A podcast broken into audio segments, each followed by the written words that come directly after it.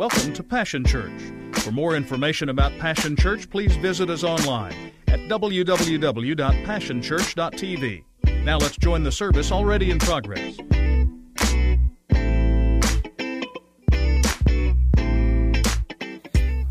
It was a small town, uh, a farming community.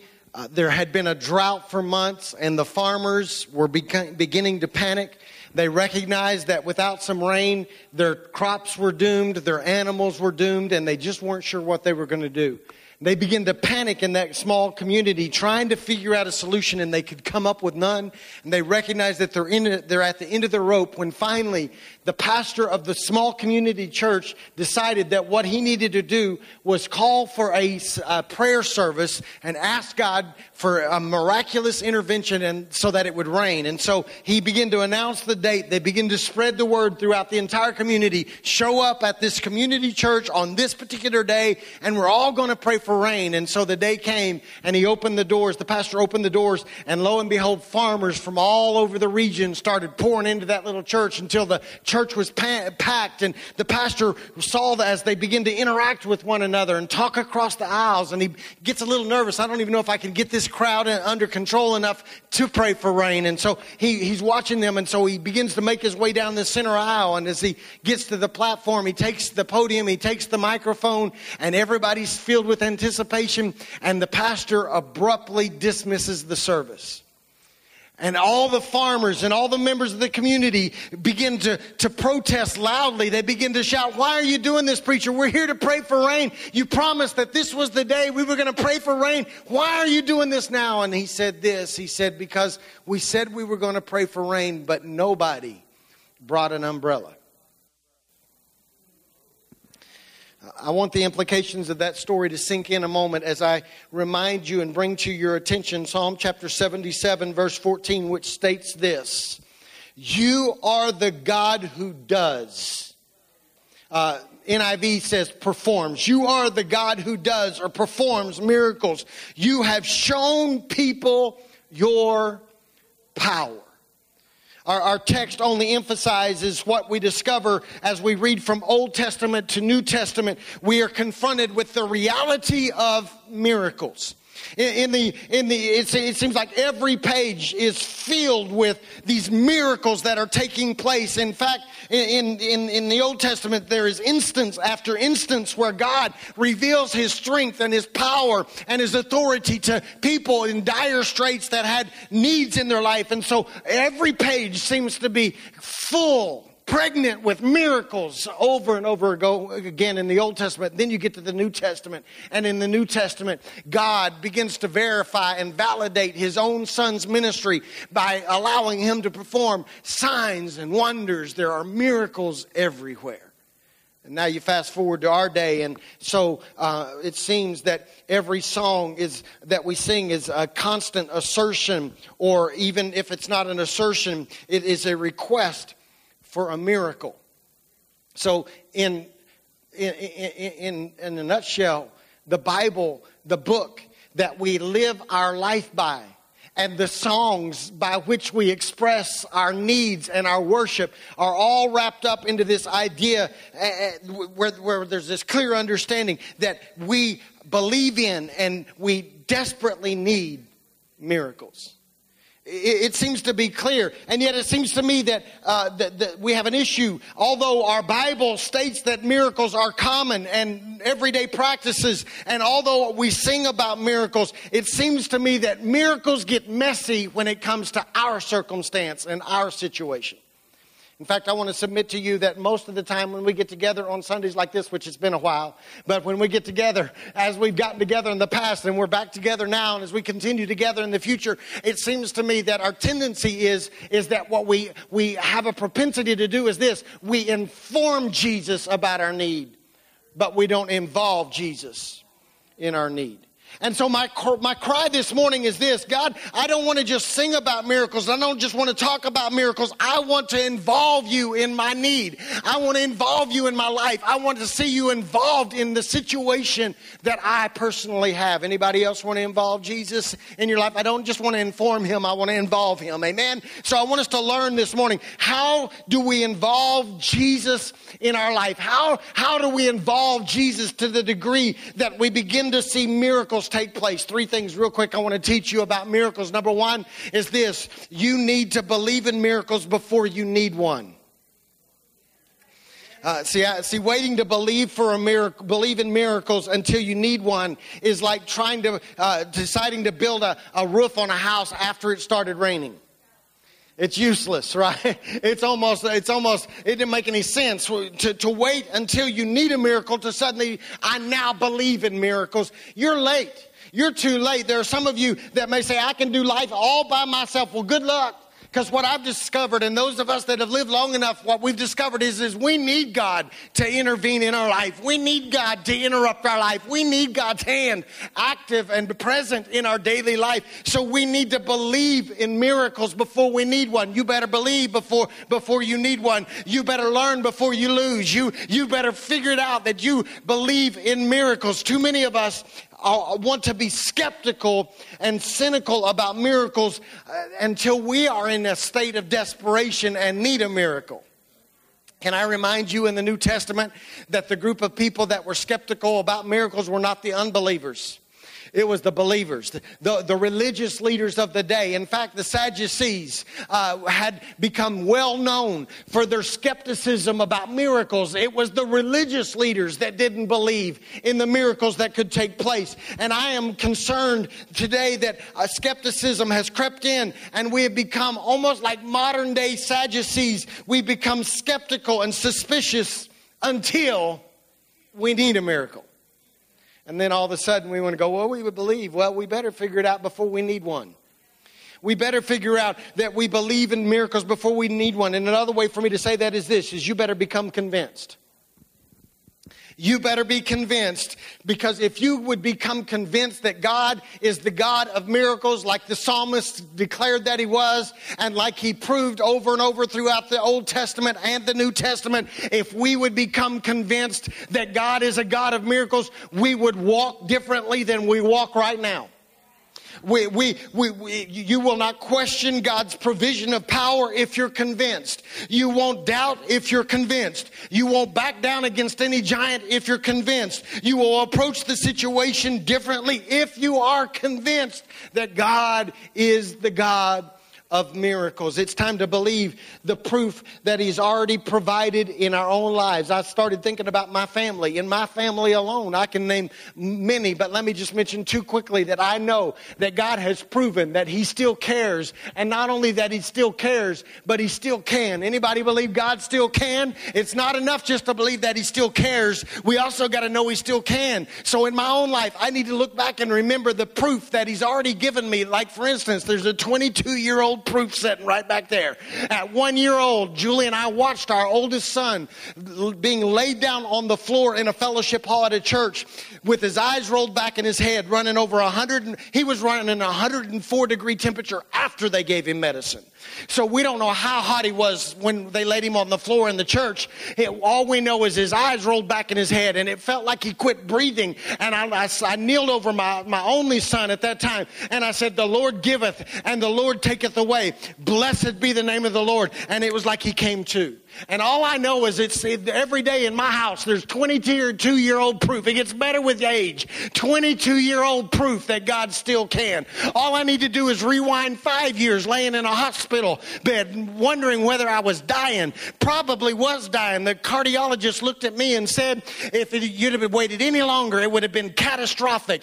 On the backside of somewhere in Missouri, 45 miles away from a hospital with nowhere to turn, my head between my knees telling Julie I can't breathe. My chest hurts. My arm is tingling. All I can tell you is that God has proven over and over and over and over again. And I wonder if there are some of you that have need to go back and get the proof back out. Maybe you need to go back and, and remember. Maybe you've forgotten. Maybe you've overlooked. Maybe you've recategorized it. But I'm just asking you this morning to think back about what God has already done for you and come to the conclusion that God is the God of miracles. He is who He said He is.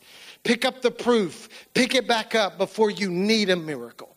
I want to involve Jesus in the needs of my life, so I need to believe for a miracle before I need one. But there's another step too. We need to quit mislabeling miracles. I think we often conclude that the Bible days must have been much different than our days because there seem to be miracles every day. I think maybe what's happened is, and I want to submit to you, is that perhaps the issue is that we become so skeptical and so rationally minded and so suspicious and so dismissive that we are daily observing miracles that we simply mislabel.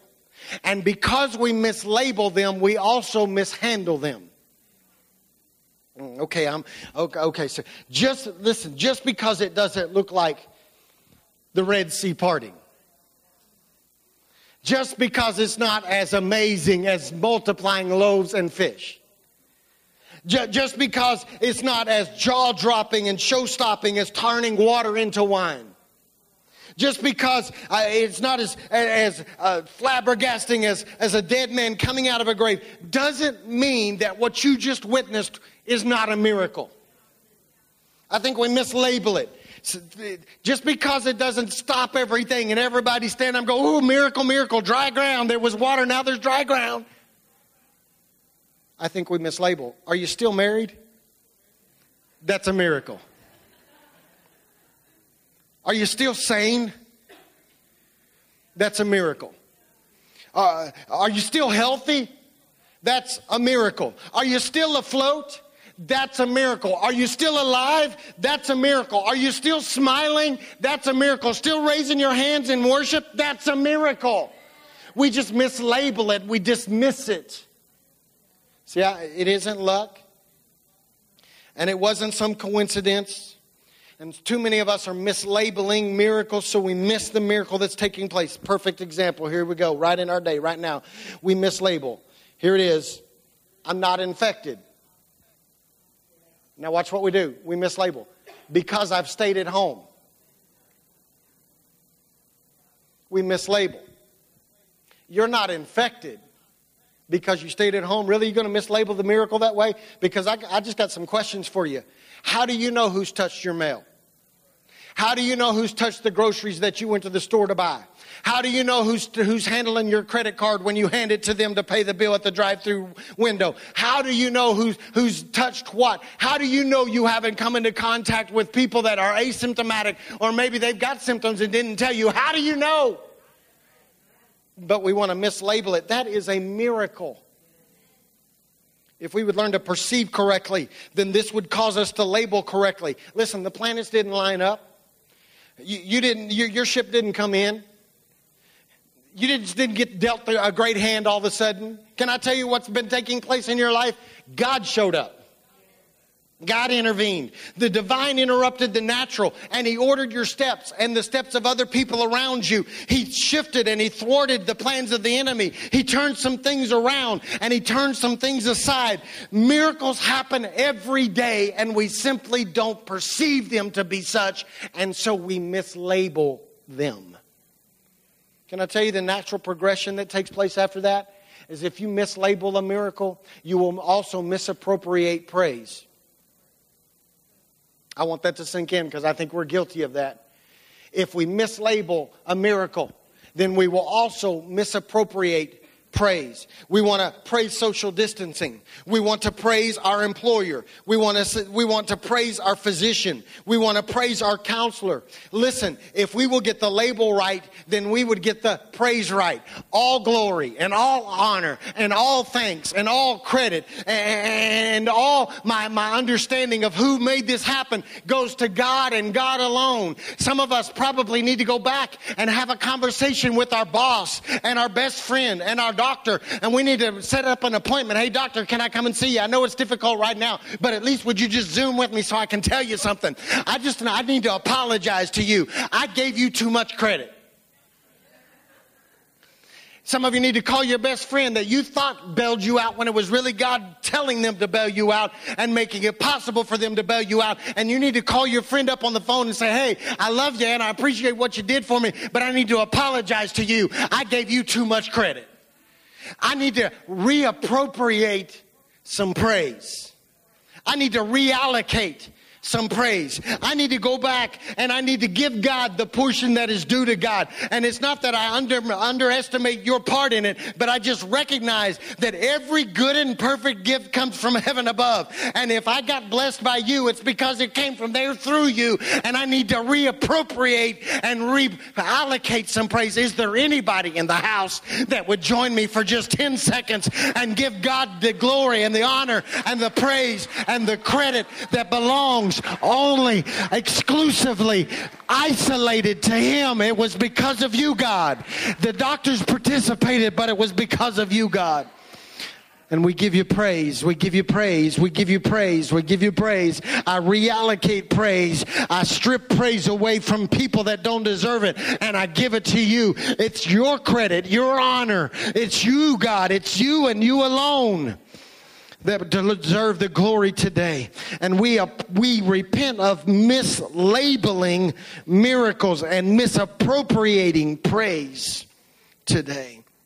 If you're watching online, I want you to just take a moment. I just want you to, you, you, can do this right here in the building too, but online, I want you to do this as well. Why don't you take your pen on your bulletin and, and write down a couple things that maybe you, you thought you, you, mislabeled him. You thought it was coincidence. You thought it just happened. You were just in the right place at the right time. And maybe you said it, it's not a miracle. Now that we've been to talk, begin to discuss it, you're going, you know what? That might, I need to go figure this out. That might have been a miracle. Think about it just a moment. Those online, you can put it in the comments. I mislabeled this as, a, as something else, but now I recognize it's a miracle. Come on, think about it. Think about it. What has God done in your life? That's a miracle that you've mislabeled. Because if you mislabel it, you'll mishandle it. So remember, remember. And then finally, I want to say this to you this morning. If we're going to involve Jesus in our, mirror, in our, in our daily life, and if we're going to ask Him for miracles, and if we're going to come to the conclusion that He can do miracles, and we're going to be careful not to mislabel our miracles, then can I tell you this morning that we need to understand we need to comprehend this fact right here. Miracles are manifested in the messy areas of life. I want you to stop for just a second. I want you to think back over the landscape of the miracles that took place in, in the Word. Think about it. There's a, a nation that was uh, set free and running from a madman in Exodus. You see those same people in the wilderness dying of thirst and starving. You think about uh, a small boy out on a battlefield that's outsized and overmatched. You fast forward into the New Testament, and it's in the middle of a funeral procession. It's, it's, it's, it's in the, uh, the, the, the, the backdrop is somebody that's been sick for 12 years, somebody that's been sick for 18 years, somebody that's been sick or uh, disabled since they were born. You think about uh, the fact that it was um, it was when a hungry crowd traveled way out into the desert to listen to a preacher, and they get out there and they discover they don't have enough to eat. They're hungry. It's when the host of the party recognizes that they've run out for the wedding. Now they're embarrassed. They've run out of wine. What are we going to do? What happened after all of those scenarios? Miracles. Everyone. Can I tell you this morning that perfection is not the platform for miracles? Uh, problems are. I'm going to say that again. Perfection is not the platform for miracles, problems are. See, you don't need a miracle unless you're in a crisis. You don't need a miracle unless you're in trouble. Let me say it West Oklahoma style. You don't need a miracle unless you're in a pickle. Ever been in a pickle? Yeah, that's when you need a miracle.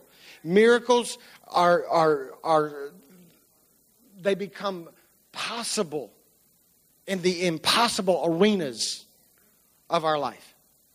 That's when miracles show up. So if things are messy in your life, then can I just encourage you this morning? Take courage. You're the perfect candidate. You qualify. You have the qualifications necessary for the God who the psalmist says is the God who performs miracles. You are first in line because you have a problem that he needs to help you take care of. See, a lot of us want a miracle.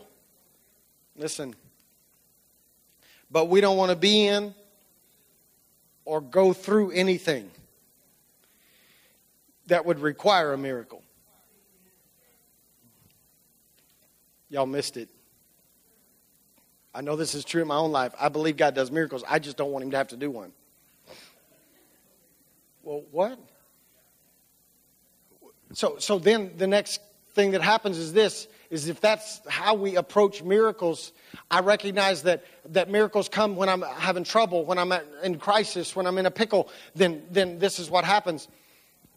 I will fight my way out of the very situations that God is allowing to take place in my life rather than staying there long enough to let Him show up. Whew, okay. And then, here, here it is. If we can't get out, we will allow the circumstances that we're facing to make us so bitter or angry that we are now no longer positioned to receive a miracle. I just got right up in all of our mess right there.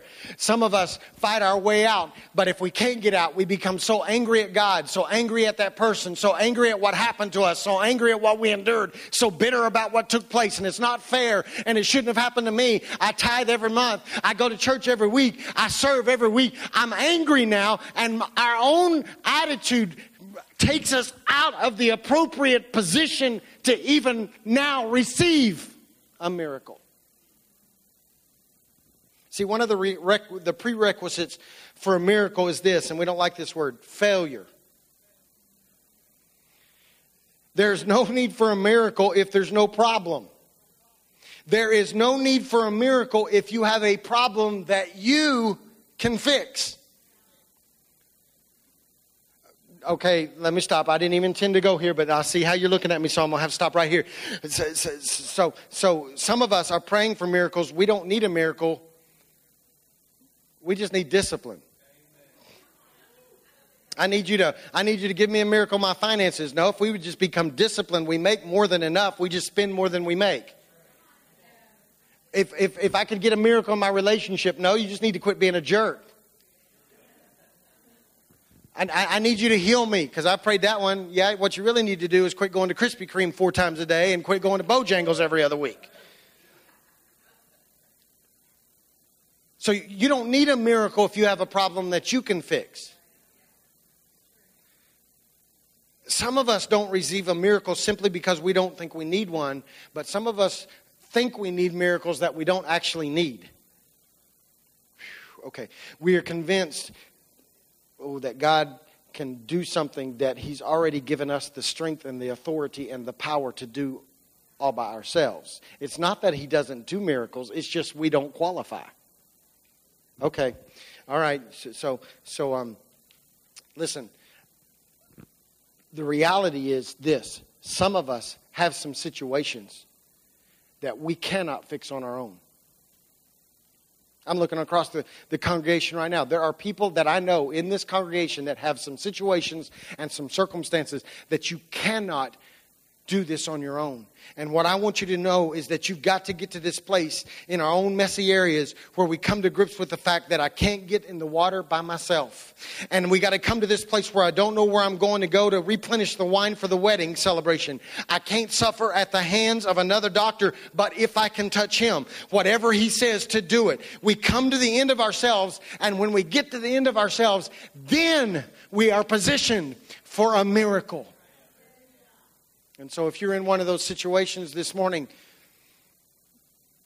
then I need you to understand that you're in the right place at the right time. See, some miracles are messy. Some marriages aren't beautiful until you live, through the ugly. Some businesses fall apart before they succeed.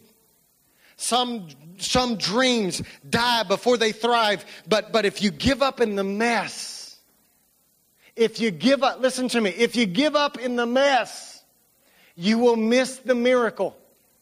How can you turn, allow God to turn things around if you keep running out of the mess that you're asking Him to turn around?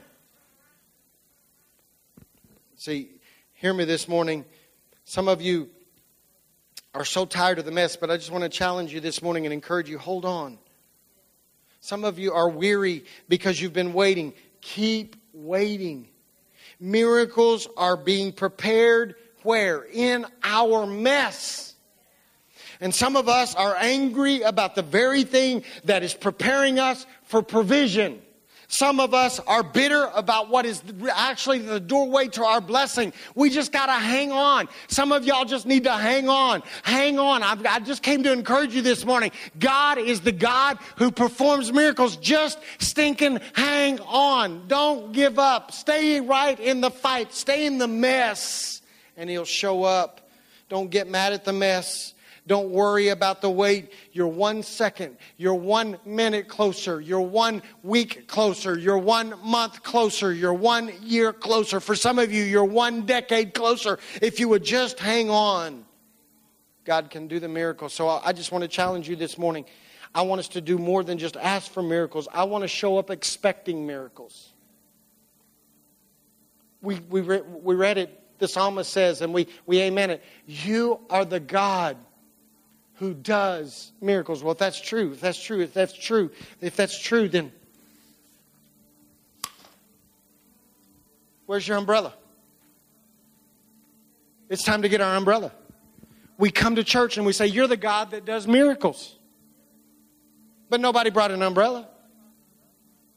You're the God that, that can change everything. We come and we sing about it. We pray about it. We inform Him about it. But did we come actually expecting Him to do anything about it? What issue in your life do you have going on right now that you cannot fix on your own? That is the qualification right there for God to step in and do a miracle. I want you to stand with me. It's been a privilege to have you join us for this time of ministry. To find more Passion Church resources or to make a donation online, Visit www.passionchurch.tv. Remember, you can't live without passion.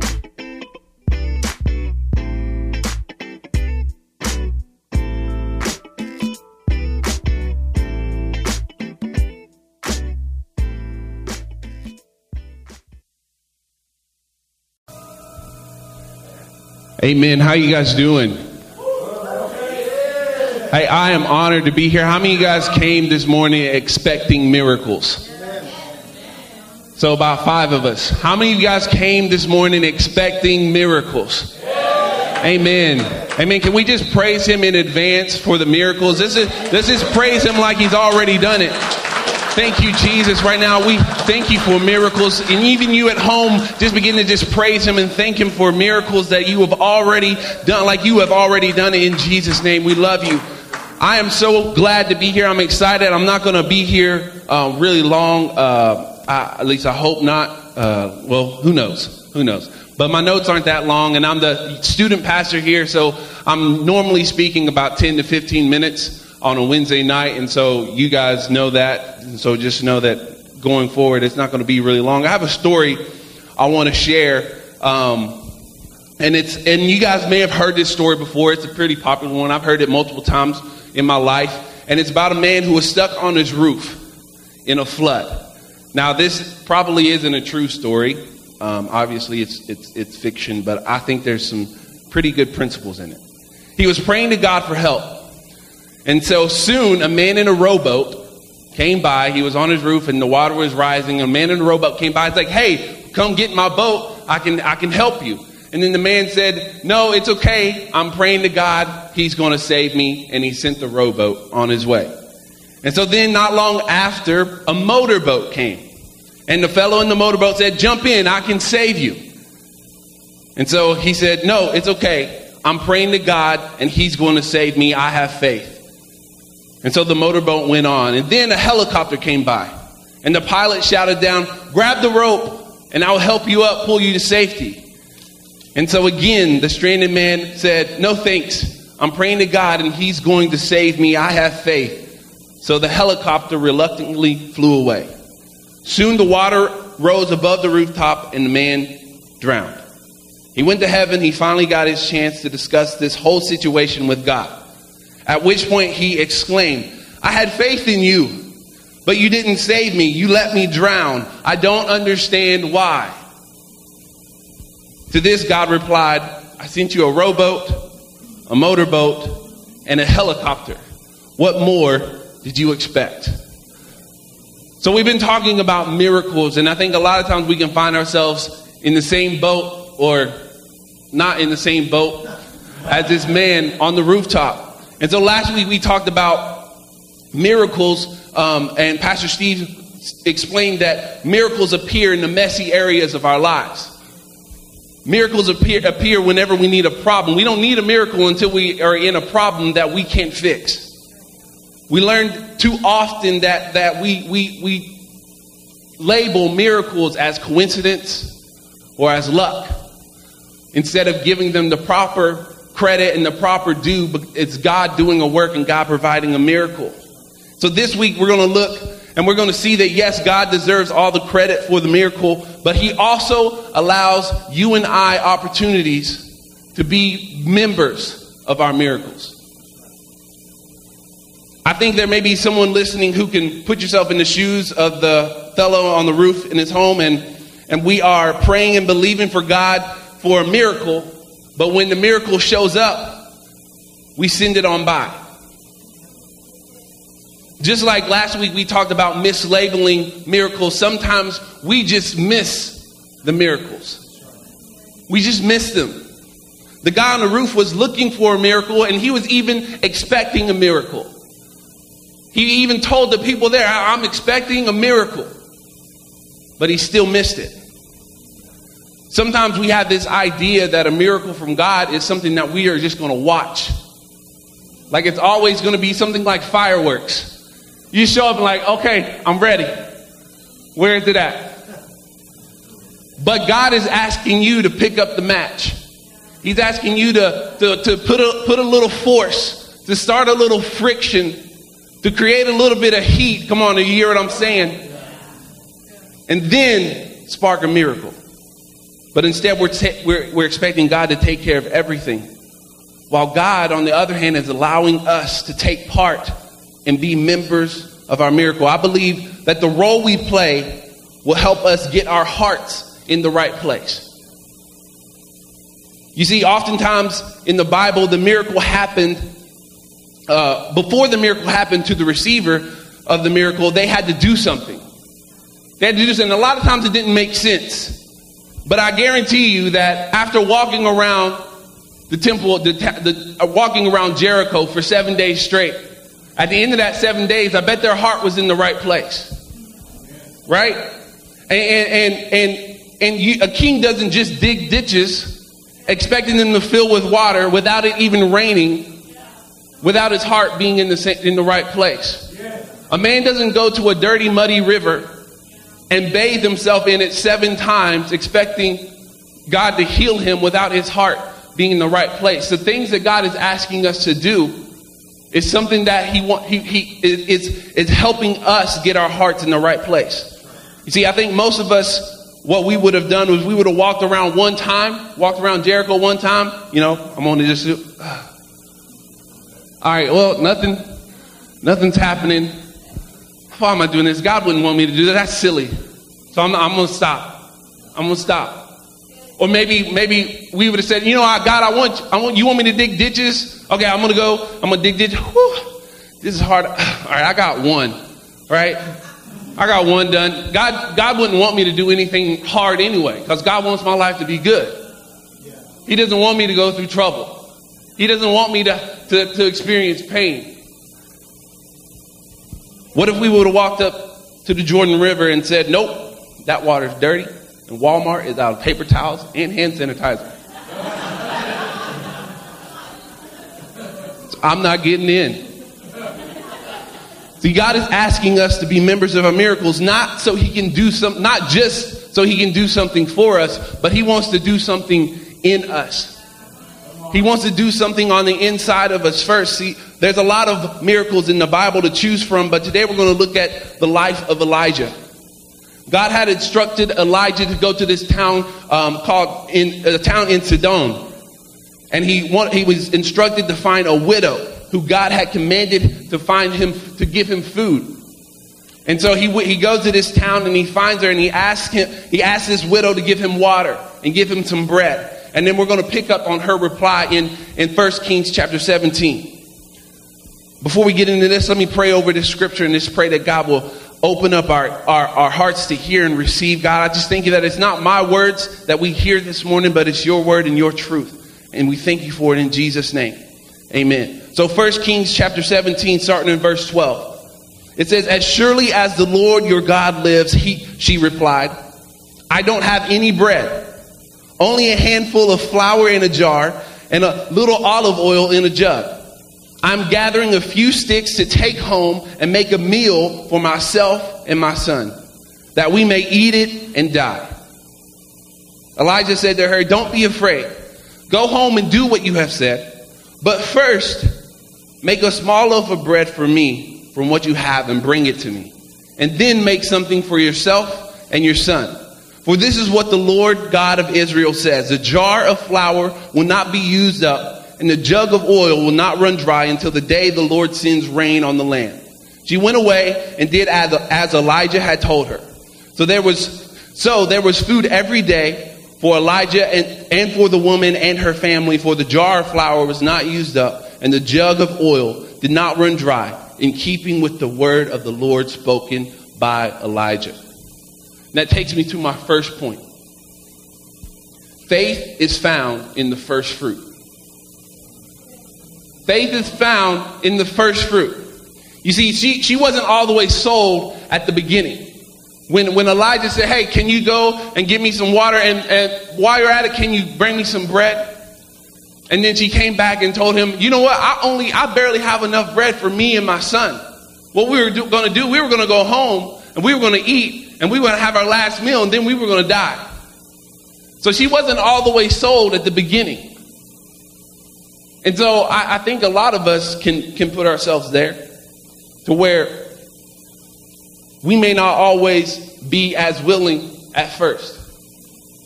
Just like this woman. But she went back and she did, she did what, what Elijah requested. She made him food first before that miracle took place. Now I'm telling you, there's times where I wake up in the morning and, I, and I'm having waffles. And there's like maybe four waffles in the freezer. How many guys ever been there? And my son, he's like, I want waffle. He doesn't say I want waffle, he just says waffle. And I'm like, we got oatmeal in, in there for you. You like, can I just give you a banana and some oatmeal? He's like, waffle. Waffle. I'm like, mm. I can, and I have waffles. And if, even if I didn't have waffles, I could go to the store and get waffles. But sometimes it's hard for me to say, you know what, I'm going to make him a couple waffles and I'm going to just just eat two, or maybe I'm just going to eat one and a half. But sometimes that's hard. So I can imagine what this woman felt, this man that she just met, and it's her last meal. And, and she said, God is asking me to give you some food first before me and my son eat. That doesn't make sense. See, if we don't comply with giving God the first fruit, then I ask, where is your heart? Is your heart in the right place? Because if you give God the first fruit, that's a, that's a heart thing to saying, you know what, your heart is in the right place. You see, we can probably stop and spend a lot of time talking about that, but I'm not going to. You see, it's hard for, it's hard, like, I, like it's hard for me to share a waffle with my son. Sometimes it's hard for us to give tithe. Sometimes it's hard for us to give time. I mean, I'm, I don't, I don't have a lot of time this week. I got a phone call. Someone has a need. They want me to come talk to them about their marriage. They want me to, they, they want me to, to go buy them groceries. I don't, I, I just don't know if I have enough. I don't know. I don't know. But, but, but maybe you're on the other side and you're in lack. It's like, God, this person's asking me for some of what I don't have.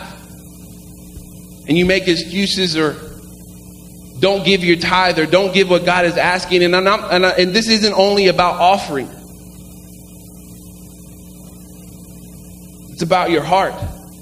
So if you're in the store and God has asked you to give someone groceries in this time where, where everyone is struggling, a lot of people don't know what's going to happen next month, what's going to happen two months from now, if they're going to have a job, if they're going to have a paycheck, and you're in the store and you see this family picking and choosing what they want to buy, and maybe God gives you the unction, like, hey, I want you to buy their groceries. Sometimes that's happened. Has that ever happened to any of you guys? You guys ever been there? What's the first thought that usually comes to your mind? It's like,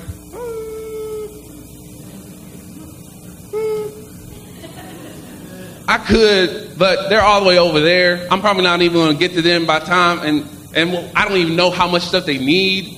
You know, you begin to make these excuses, and then you be like, you know? I got to make sure I get my stuff first. But then my question to you is like, when did you become your source?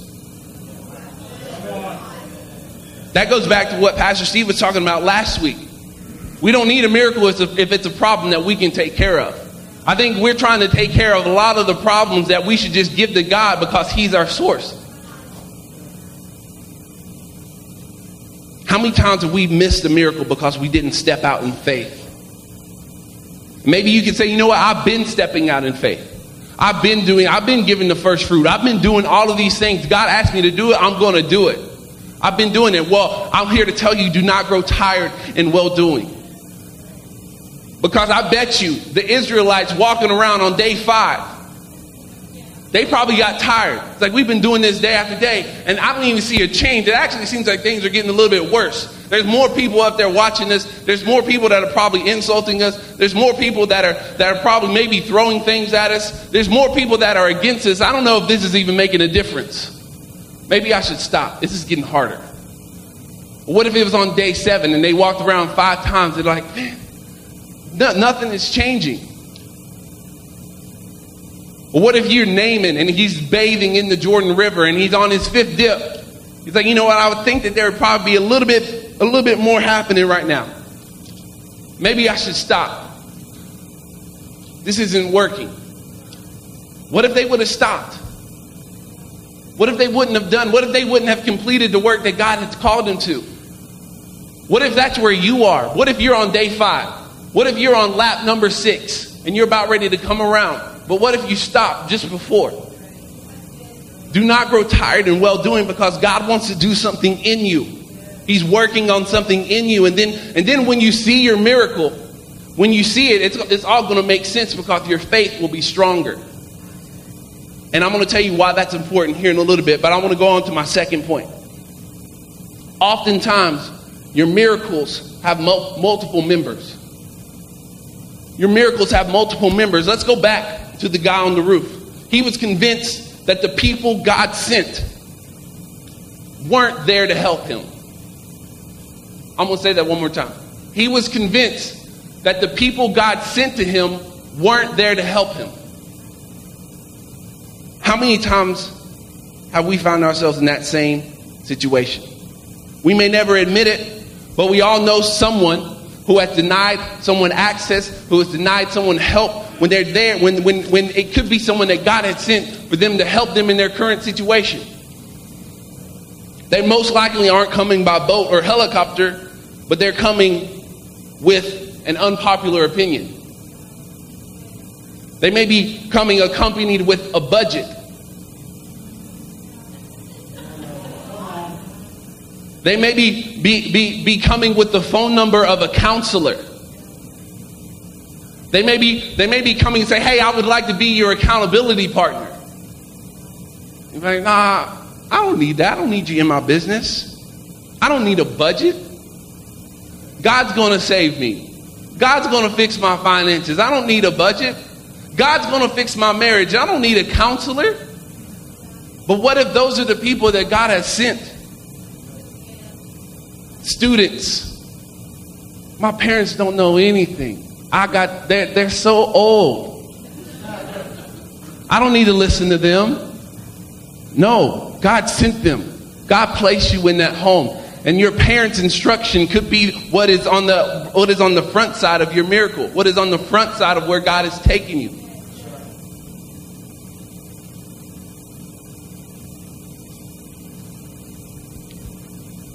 And before you know it, you've sent all the people away and you missed your miracle. See, God is sending you, and Elijah, are you going to let him in? See, there's strength in numbers. See, we talked about number one, faith is the first fruit. And then how our miracles have multiple members. Because what if that, what if that, what if the widow wouldn't have let Elijah in? What if the widow wouldn't have let Elijah come into their home? Then she would have just went home and made her bread and ate it with her and her son, and it would have been over. But she realized that, you know what? I'm going to do what this man is asking me. I'm going to let him in and I'm going to give him food first because maybe he is here to help me. You see, remember when I said that God wants to do, He doesn't just want to do something for you, He wants to do something in you. God wants our faith to be stronger after a miracle because, number three, miracles produce more miracles. What do you mean by that? You see, if you continue reading this text, you'll see that the widow's son grows sick. And eventually he stops breathing. Okay, so and she gets upset. She goes to, to Elijah and say, "Hey, what? If, why are you here? What are you? You're causing all this trouble for me. It seems like things are getting worse. My son is now sick." And so Elijah takes his son, takes him up upstairs, and then he lays on him three times and prays over him, and then life comes back into this boy. Miracle. But what if she wouldn't have let him in to begin with? What if she wouldn't have acted with her first fruit to begin with? And Elijah ended up going to the next house. What if she didn't do that? What would have happened? This widow would have missed her miracle because she wasn't in a position to receive what was next. See, there are more miracles in you. You may be thinking that you may be thinking that there's more that God wants to do in me. Yes, there is more that God wants to do in you. There's more miracles that God wants to, to do in your life. And He wants you to be in the position to get those miracles. But also, there's more miracles that God wants to do through you. We can't stop with ourselves. You see, just like Elijah went into the house of this widow and performed these miracles, well, God performed these miracles through Elijah. God is wanting to build up faith in you. He wants your faith to be stronger so that you can, in turn, become like Elijah and be sent into someone else's home and be sent into your neighbor's home, be sent into your, your friend's home, just to, to be sent and go out and allow other people to experience the same faith, faith building power. He wants to do a miracle through you. We can't stop with ourselves. We experience miracles and our faith is built. But God wants us to go out and share that faith. I want you to imagine something with me, especially in this time of craziness. We had a church full of Elijahs experiencing miracles in their own life, and then also going into other people's lives and going into into into into where they are and helping them experience experience miracles too, taking the faith that you have and allowing other people to experience that same, that same faith building power. Can you imagine if we all went out and then the people we went had that same faith built up on the inside of them and they went out? How long would it take before Bethany would be experiencing revival? How long would it take before Oklahoma City would be experiencing revival?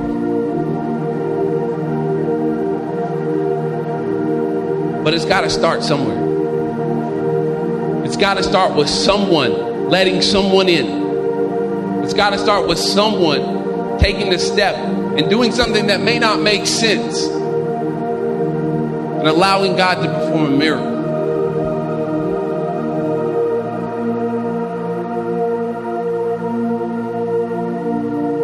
God, right now I pray that you would open up our eyes. That you would open up our eyes to see the Elijahs that you have placed in our lives.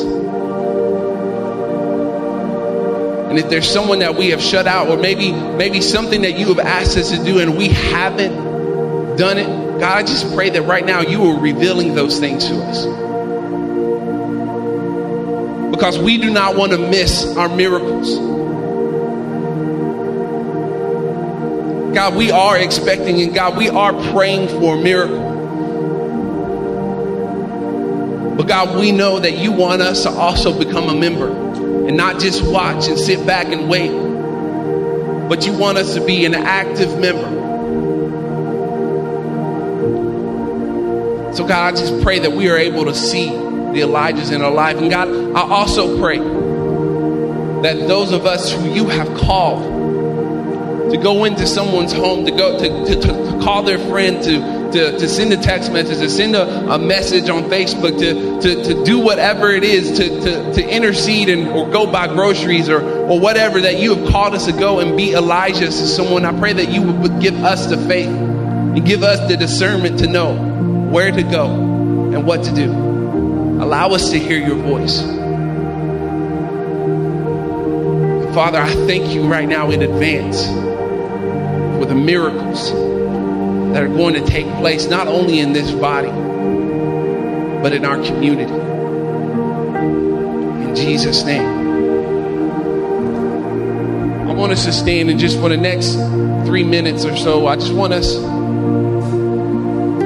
to just focus on God and allow Him to speak to us. Because we sing that last song when we walk into the room, and, and I think we need to put ourselves into the position of Elijah. He was walking into this widow's house with the power of God, with the power that, that raised life from the dead. And so I want us to sing this song, and I want us to sing almost as with a receptive heart and say, God, is there someone here that you want me to pray for? Is there someone here that you want me to talk to? Is there someone at home? Is it you watching? Is there someone that you need to call? Just allow God to speak to you. Because I think someone else's miracle could be wrapped up in you stepping out in faith. Or maybe your miracle is wrapped up in you receiving someone into your life.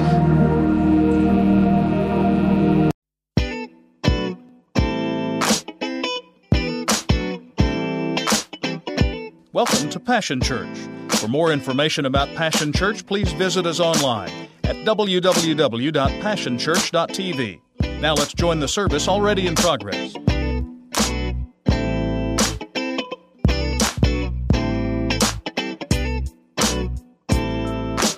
Good morning, Passion family. How are you today?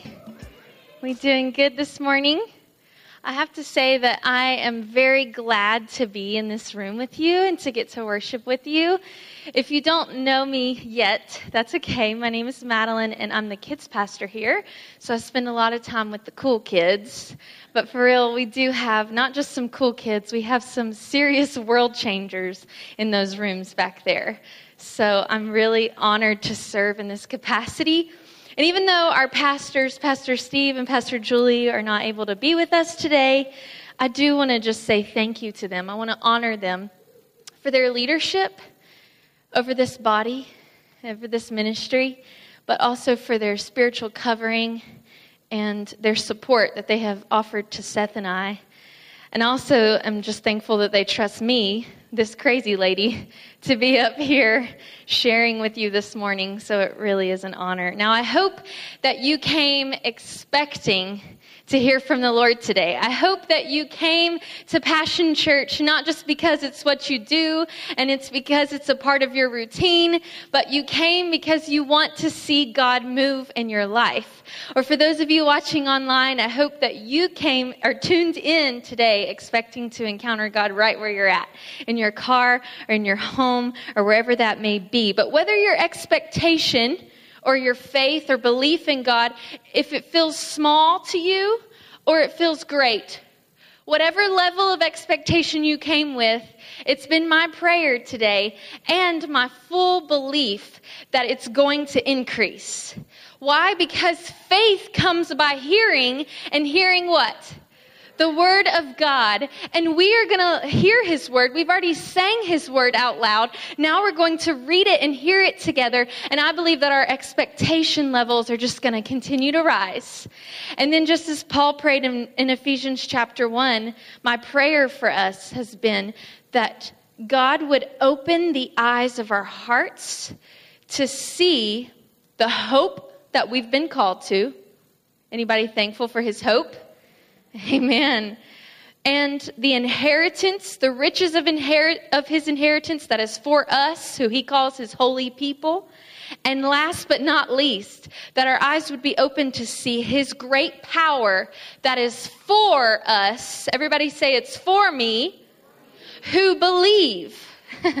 That's the key. We have to believe. Believe. Help us, Lord. Help us, God, today and right now in Jesus' name.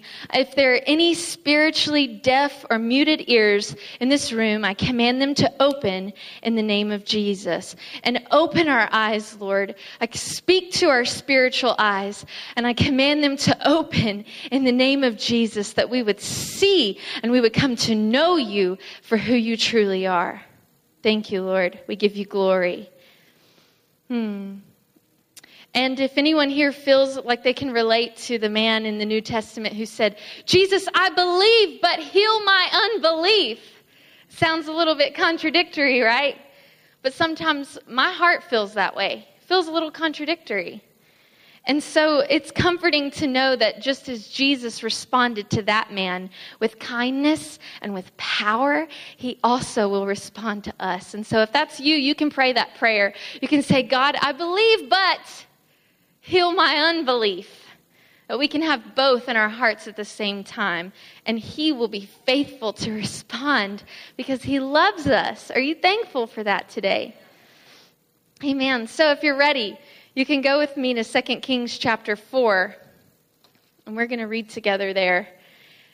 Before we read, I just want to reiterate a couple things that Pastor Andrew shared with us last week, which was a good word, by the way. He shared with us the story of Elijah and the widow and how God used Elijah in some powerful ways. He used Elijah to multiply what? Do you remember? The oil in the widow's home for the sake of her and her son's survival. And then later, he used Elijah to raise her son from the dead. And then Pastor Andrew asked us to imagine this church, this body, being full of Elijahs. He challenged us to make ourselves available for Him to use to bring about miracles in other people's lives. And He pointed out that if we would do that, if we would say, God, use me, that this, this city would experience revival. This nation would not be able to remain the same. And I believe that. I stand with Pastor Andrew in that. But I think that since it is Pentecost Sunday, as we've already pointed out, it's appropriate to remember that Elijah was useful to God not because he was cool, right? Sometimes we think we're cooler than we are. I guess I'm going to learn whenever this baby gets here that I'm not so cool because she'll remind me.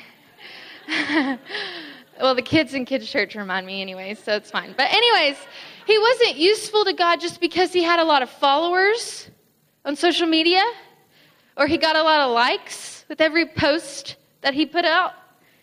No, he was useful to God because he carried the Holy Spirit. And the same Holy Spirit that Elijah carried is the same Holy Spirit that God poured out into his believers on that day of Pentecost. And because it is the day of Pentecost, but God, who was the same God then a couple thousand years ago, is still the same God today. And he wants to pour out his Spirit on his sons and his daughters. And he wants for us to carry the Holy Spirit, not just upon us, where he comes upon believers, but within us, because he wants to comfort us. He wants to counsel us. Y'all, we need the Holy Spirit. We don't need to look a certain way, and we don't need to have all these people following us, or we don't need to be liked to be useful to the Lord. We just need the Holy Spirit, and we need a relationship with Him and a dependency on Him because He's enough. He's enough, and He's all that we need. He's not some force like in Star Wars which I like the movies, but he's much better than that. he's much greater than that. He's much more powerful than that. And um, what was cool is that Elisha, so we had Elijah last week, Elisha noticed this. He said, That same Spirit of God that Elijah has, I want it. And I want a double portion of it. And so, because he was willing to go all the way, he followed Elijah until the very end of his lifetime. He served Elijah. He went into the difficult places when all the other prophets of God stood on the sidelines and just watched from a distance. Elisha got up close and personal and said, I'm not leaving his side until I receive the Spirit of God that he carries because I want to be used by God in even greater ways than Elijah was. And Jesus himself, when he was on the earth in John chapter chapter 14, he says, You will do these things that I have done and even greater things. So if we want to see him do greater things through us, which is possible because he doesn't speak things he doesn't mean, right? Then all we have to do is follow him. Believe him. Go all the way with him. And yes, the cost may be the cross. It may be difficult. It may cost us some things. It may cost us some sacrifice. We may have to step out when everybody else is sitting down. We may have to shout when everybody else is being quiet. Whatever he calls us to do, if we'll go all the way with our Jesus, then he will fill us with his Holy Spirit. And he says, ask for it and He will give them to us. I'm thankful for that this morning. Are you? Okay, good. Just have to make sure. Now I think we're ready to read. But what we're going to see is that because Elisha carried the Spirit of God, a lot of miracles that Elijah did in 1 Kings, Elisha did in 2 Kings. This is one of those repeat miracles. Everybody say repeat. Why? Because God can do what he did then, he can do it again. Now, it may look a little different. Let me warn you. He healed you then, the way he heals you now may look a little bit different. He used you last week. The way he uses you this week might look a little bit different, but that's good. The point is, it's the same God. He still reigns, and he's the one who does the miracles, not us. He just wants us to be willing vessels that he flows through. Amen? Okay. Verse 1. 2 Kings chapter 4. The wife of a man from the company of the prophets cried out to Elisha, Your servant, my husband, is dead, and you know that he revered the Lord. But now his creditor is coming to take my two boys as his slaves. Elisha replied to her, How can I help you? Tell me, what do you have in your house? Your servant has nothing there at all she said, except a small jar of olive oil. Elisha said to her, Go around and ask all your neighbors for empty jars. Don't ask for just a few. Then go inside and shut the door behind you and your sons. Pour oil into all the jars, and as each one is filled, put it to one side. Verse 5. She left him and shut the door behind her and her sons. They brought the jars to her, and she kept pouring. When all the jars were full, she said to her son, Bring me another one. But he replied, There's not a jar left.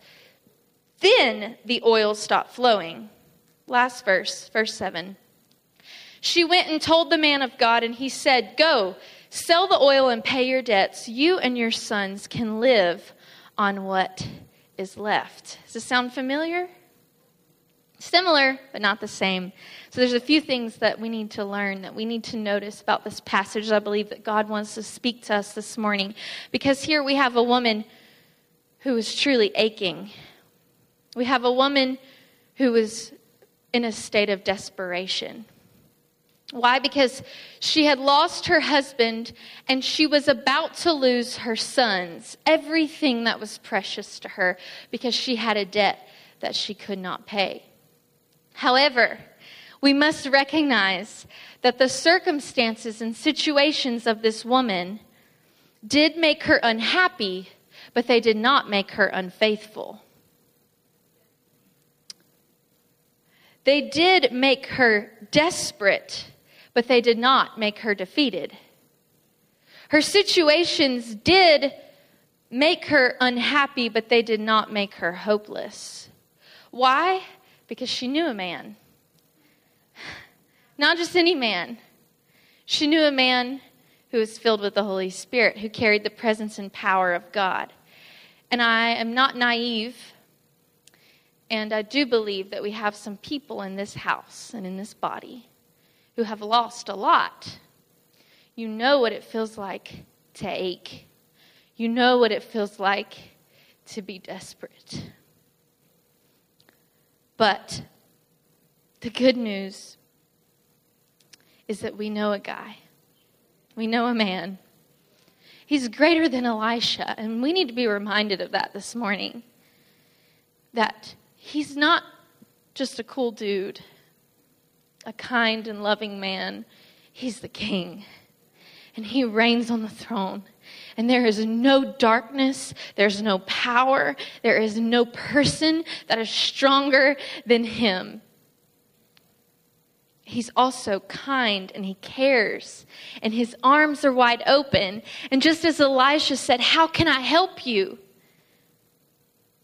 Our king, this man we know named Jesus, is saying the same thing to us today. And there's nothing he can't do. So he's saying, How can I help you? There's no need that he can't meet. There's no void that he can't fill. There's no broken heart that he can't make whole. There's no physical or mental illness that he can't heal. And let me tell you something else. Your situations and your circumstances do not have to define you. I'm going to say that again in case the person that needed to hear it did not hear it. Your situations and circumstances do not have to define you. This widow was known for what she had lost because the title of this passage is The Widow. But it doesn't stop there because she was also known for what she gained because the rest of the title says olive oil. Right? So we do not have to be known just for what we have lost or what we have suffered, but because we know a man named Jesus, we can also be known for what we have gained. We can be known for what He provided. So, being in a place of desperation actually is the perfect setup for our God and our King to be exalted and to be seen in the physical realm. For other people who surround us to say, I've heard your testimony and I believe with you that this God you serve is real and He really loves you. And so I must experience this love for myself. This is the perfect place to be, is in a place of desperation. But we must do what she did. And the point number one I have for you today is cry out. She didn't cry out to just anyone, she cried out to someone who could help her. And we have a tendency in our human nature to want to just cry out in general because we want empathy. We want people to feel with us. And that is not wrong necessarily. And it is okay to cry about our situations. God understands that. Suffering, there's a season for sorrow. When we suffer, we need to cry. We need to let it out, right? But God doesn't want us to just cry about our situations. He wants us to cry out to Him, the one who can change our situations. He wants us to not just cry out to anybody and everybody. He longs for us to cry out to Him, to run to Him so that He can do something. He wants to help us. Amen. And maybe you feel like your prayers are pointless or they're bouncing off the ceiling and back to you. I've felt that way before. But if that's you, then hear these words inspired by our God found in James chapter 5 verse 16. The prayer of a righteous person is powerful and effective.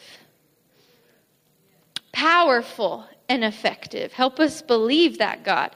For if you have asked Jesus to forgive you and you've submitted to his lordship over your life and over your home, then you can know that he has made you righteous in his sight. Therefore, your prayers as his righteous people are powerful and effective. They produce wonderful results. They reach the throne room. Isn't that awesome? So, everybody, help help me out, help your neighbor out. Preach to them a little bit with the authority that God's given you. Tell them to cry out. Cry out to Jesus. Y'all are being real quiet. I'm not asking you to hug anyone, just shout at them, okay? Cry out. Cry out to God. May we not be found lazy. May we not be found faithless, but may we become a people of prayer a people who run to God and cry out to Him, who can actually give us answers and bring about the restoration and salvation that we need. One more time, say, cry out. All right, thank you for speaking with some authority. Now, if we look back at verse number three, we will see in this story that Elisha told the widow to go and gather jars from her neighbors. So she had to reach out for help. So, our point our second point for today that we need to learn from her is that we need to reach out. Because I believe that God, in all of his mysterious ways, chooses to use other people to bring about the miracles that we need in our lives. But so many of us, for whatever reason, maybe it's our culture that has influenced us to think this way, but we've been conditioned to think that as believers, we are okay to live on our individual islands and it's not okay to share with others what we're going through. And that's just how we need to be. But God created the church to be a body. Physical body is the imagery, right? My, if I don't have feet, I'm going to struggle. Right? I mean, we need each other. That's the point. 1 Corinthians chapter 12 reveals to us the body is made up of many parts, and that means we all look different and we have different gifts, but He created us to unite us so that we could help each other. And I don't need to preach this again because Pastor Andrew stole my p- second point and preached it already, but I loved it. It was great. And in Acts chapter 2, verse 45, he also pointed out that they sold their property and possessions to give to anyone who had a need. We exist for you, James. We exist for you, April. We exist for each other, right? So tell your neighbor, you exist for me. I'm giving you permission to say something that sounds really selfish right now, so take advantage of it, okay? I'm just kidding. We're not being selfish. This is what we're called to do.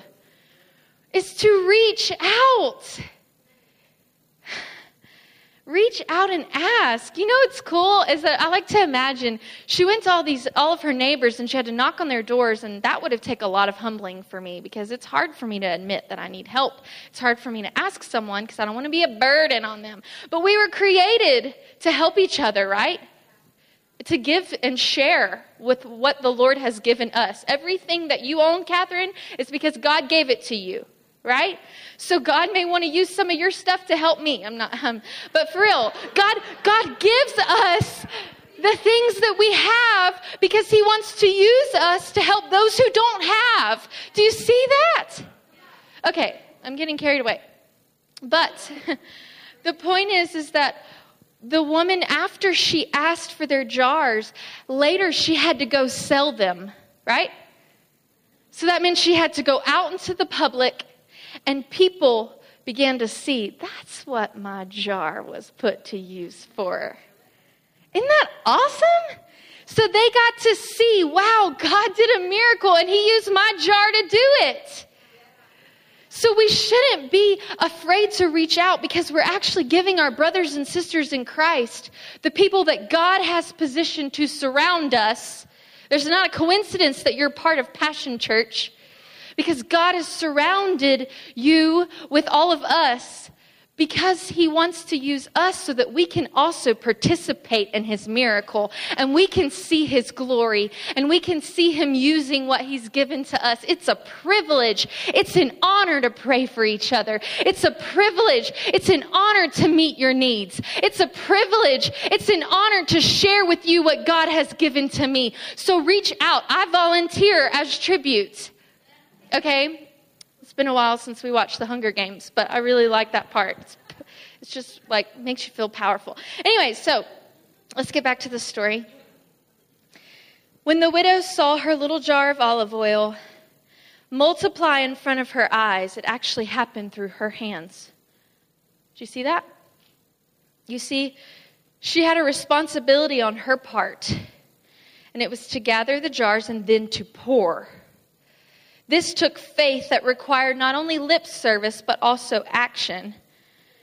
And sometimes, for whatever reasons, we want God to do the miracle and all the work. But one thing I've learned about our God is that He likes to partner with us because He wants us to get to see His power at work up close and personal. And like Pastor Andrew said last week, he's not just interested in doing something for us, he also wants to do something in us. So he asks us to participate. So when you're praying for a miracle, wait on an instruction. Because most of the time, there is going to be one where he wants to use you, where you have a responsibility and you have a part to play as well. Therefore, whatever you have. God is asking of you and me today what Elisha asked of the widow then, and it was pour out. Everybody say, pour out. In other words, surrender to God what you have already, even if it feels small even if it feels insignificant. She said, I have nothing except, there's a lot of power in that word, except a small jar of oil. And Elisha's response is the same response that I believe God wants to speak to us today. And it was, that'll be enough. That'll do. Just get some jars and take the little bit of oil you have and go pour out and watch what God will do. Now, we may not necessarily, this may not relate to us in the fact that we need our olive oil in our house to multiply, which I would like that because I like olive oil and it's expensive. But in this case, it can represent our praise and our worship. Does it ever feel small or weak to you?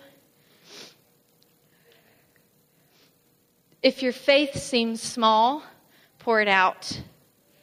If your dreams feel far fetched or your life feels a little insignificant, pour it out at His feet, anyways, because He is able and He wants to take what you will give Him and multiply it for His glory and for your good. Do you hear that this morning? That He is calling us to take what little we have and just pour it out at His feet. And I want to share with you and make sure that we see this as well that uh, first of all, I heard a pastor say, little is much when God is in it. Therefore, we must not just view it as insignificant, therefore, God can't use it. No, no, no. That means God can really get glory out of it. So give Him Give to him what you feel like you have little of. Because all throughout scripture, we can see that God is really good at taking what we lack in and turning leftovers out of it. He likes to flex. He likes to show his glory. He likes to show how powerful he is because he wants for people to be drawn to him so that he can restore that relationship back with us. Therefore, if you feel like you have a little gift, but it doesn't seem like it can be super effective, give it to him anyways and watch Him use you and watch Him multiply it within you. I told God years ago, I want you to use me to bring healing to people's bodies when I pray for them. But God, every time I pray, I don't see it. And He told me to pray anyways. And He told me to keep on praying because they need to see that God loves them. And it wasn't until this past summer, last year around this time, that I began to see the faith that I had that was really small he multiplied it. Began to see the power, the gift that I knew somewhere deep down inside of me began to multiply until physical healings were literally happening in front of my eyes, one after another. And that is not because of me, it's because of the Lord. But what He asks of me is to pour it out anyways even when we can't see him moving, will you still believe in him enough to pour out what you have at his feet. I want to share a quick story with you and then I'm going to close. But I wanted to be honest with you because you're my church family and just share with you something in case it encourages anyone in this room. Um, over the last eight weeks, almost two months ago exactly, we had a scare regarding our pregnancy, and that took us to the emergency room, which was not a fun time. Um, However, we did receive good news that night that our baby was had a strong heartbeat and she was doing fine. But they told us, they told me, because they wouldn't let Seth in, so that was not very fun, but I understand. And they told me that, um, that there was a complication that needed to heal itself. Heal itself? Geez, you can't do anything? But that's what they said. And if it didn't heal, it could cause complications, like worse complications, and even a miscarriage.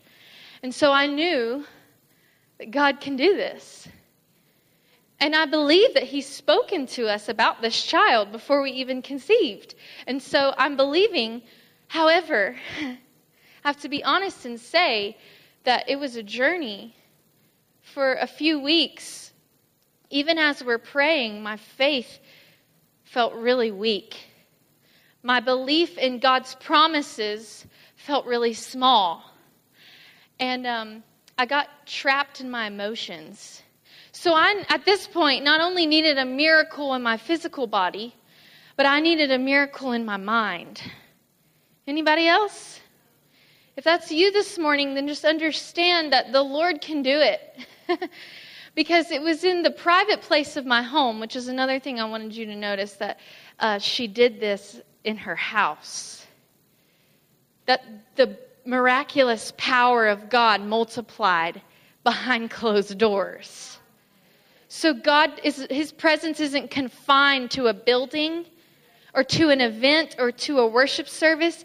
He wants to move in miraculous and powerful ways. I'm speaking this over us prophetically that you're going to begin to see his power and his tangible presence in your home like never before. If you'll go and you'll shut the door and you'll begin to pour out your praise, which is exactly what I did that day that I felt trapped and I knew I need God to move or I am going to go down into this ditch. It's only getting worse. So I just began to pour out my weak praise and my weak worship. And the Holy Spirit met me in my living room in a way that I haven't experienced in a really long time. And He began to fill my mouth with his words and with the ability to worship God in a mighty way. And a shift happened in my mind and strength returned to my physical bones. And I could tell that there's been a difference in my home ever since. Why? I just poured out. That's all he asks. Cry out, reach out, and then just pour it out. And watch Him do the work. So I want to close with this last thought. The widow, she was asked to gather these jars, and Elisha tells her to gather many, but he doesn't give her a specific amount. Isn't that like God? Sometimes to be a little vague. I'm like, can you tell me a blueprint? Like, can we know the whole future? And he's like, no.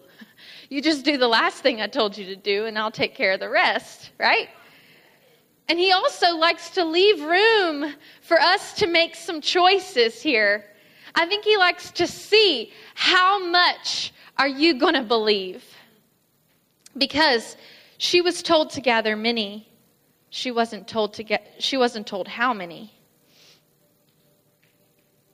However, she gathered so many that she had enough olive oil not only to pay her debt, but to live on. Y'all, that's a lot of oil. That means it was a lot of jars. So her gathering much revealed that she was expecting much. Stay with me. Her actions that she took, the, the knocking much, revealed that she was expecting much. She didn't know how, she didn't know when, she just knew it's going to happen. So, my responsibility is to gather many, so I'm getting as many as I can, right? So, the last thing that we can learn from her today is this it is our expectation in God, accompanied by our movement, our action towards God, that we will see breakthroughs and miracles in our lives. It's what brings about the miracles in our homes. It brings about the miracles through our hands. And so, my question for us today is what are you expecting? And how much are you expecting God to move? And I want to challenge you as well that if you're expecting little, then, then start expecting more.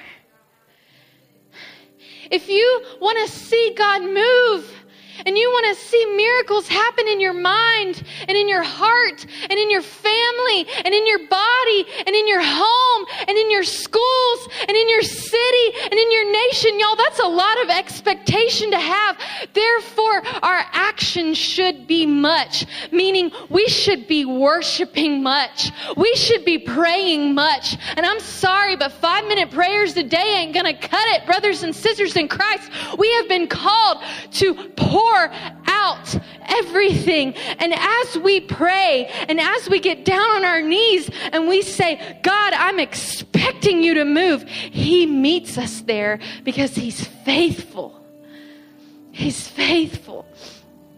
And if you are, if you've been struggling maybe to believe in His Word, then I want to challenge you to not just wait till Sundays. Yes, you need to get your rear end here and you need to hear Pastor Steve and our, and our leaders speak forth the word. But also during the week in the private place of your home, read it out loud and see if things don't change. See if your faith doesn't increase. And maybe the songs that we sing, if you're struggling to believe the words on the screen, then I want to challenge you to sing it till you believe it. Sing it out loud and see if your faith doesn't increase in the Lord. So this morning, I want to give us the chance to respond. If you're wanting to see God do something miraculous in your life or through your life, and you're ready to take some action. Maybe you're ready to cry out. Maybe you're ready to reach out if that's what the Lord is asking of you. Or maybe you just need to pour out some more then I'm going to ask you to stand with me right where you are, all over the room. Stand, move. What would your worship look like? What would your prayers sound like? What kind of sound would come from your lips? What kind of tears would fall from your eyes if you were truly for Him to move, and your worship doesn't have to look a certain way. That's not what I'm saying. I'm saying that we need to worship and sing and pray with expectation. And so, God, right now, here we are. We're crying out to you. We recognize that you are the one who saves, that you are the one who delivers, that you are the one who sets people free. So we ask you to do that in the name of Jesus. Come on, church, lift up a sound, cry to Him like you're truly desperate, like you're truly expecting Him to move. God, we ask that you would do more miracles in this house, that you would do more miracles through our hands, through our lives, that we would begin to see you heal people through us, that we would begin to see you deliver people through us. God, we also reach out. We're willing to reach out. So we ask that you would begin to show us, people in our minds that you want us to reach out to and pray to, or ask for prayer from, not pray to. God, we also, in this moment, we just begin to pour out our praise. You don't need lyrics, you can make up your own. Pour out our praise. We pour out our worship. We pour out our hearts. We pour out our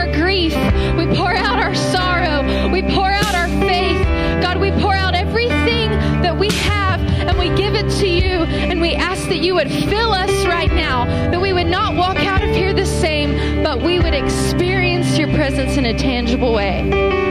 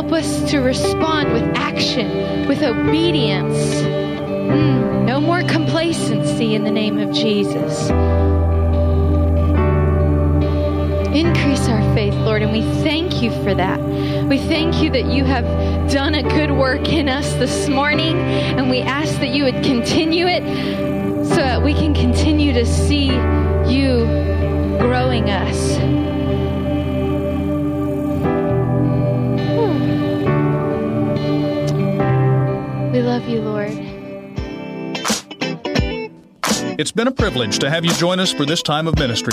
To find more Passion Church resources or to make a donation online, visit www.passionchurch.tv. Remember, you can't live without passion.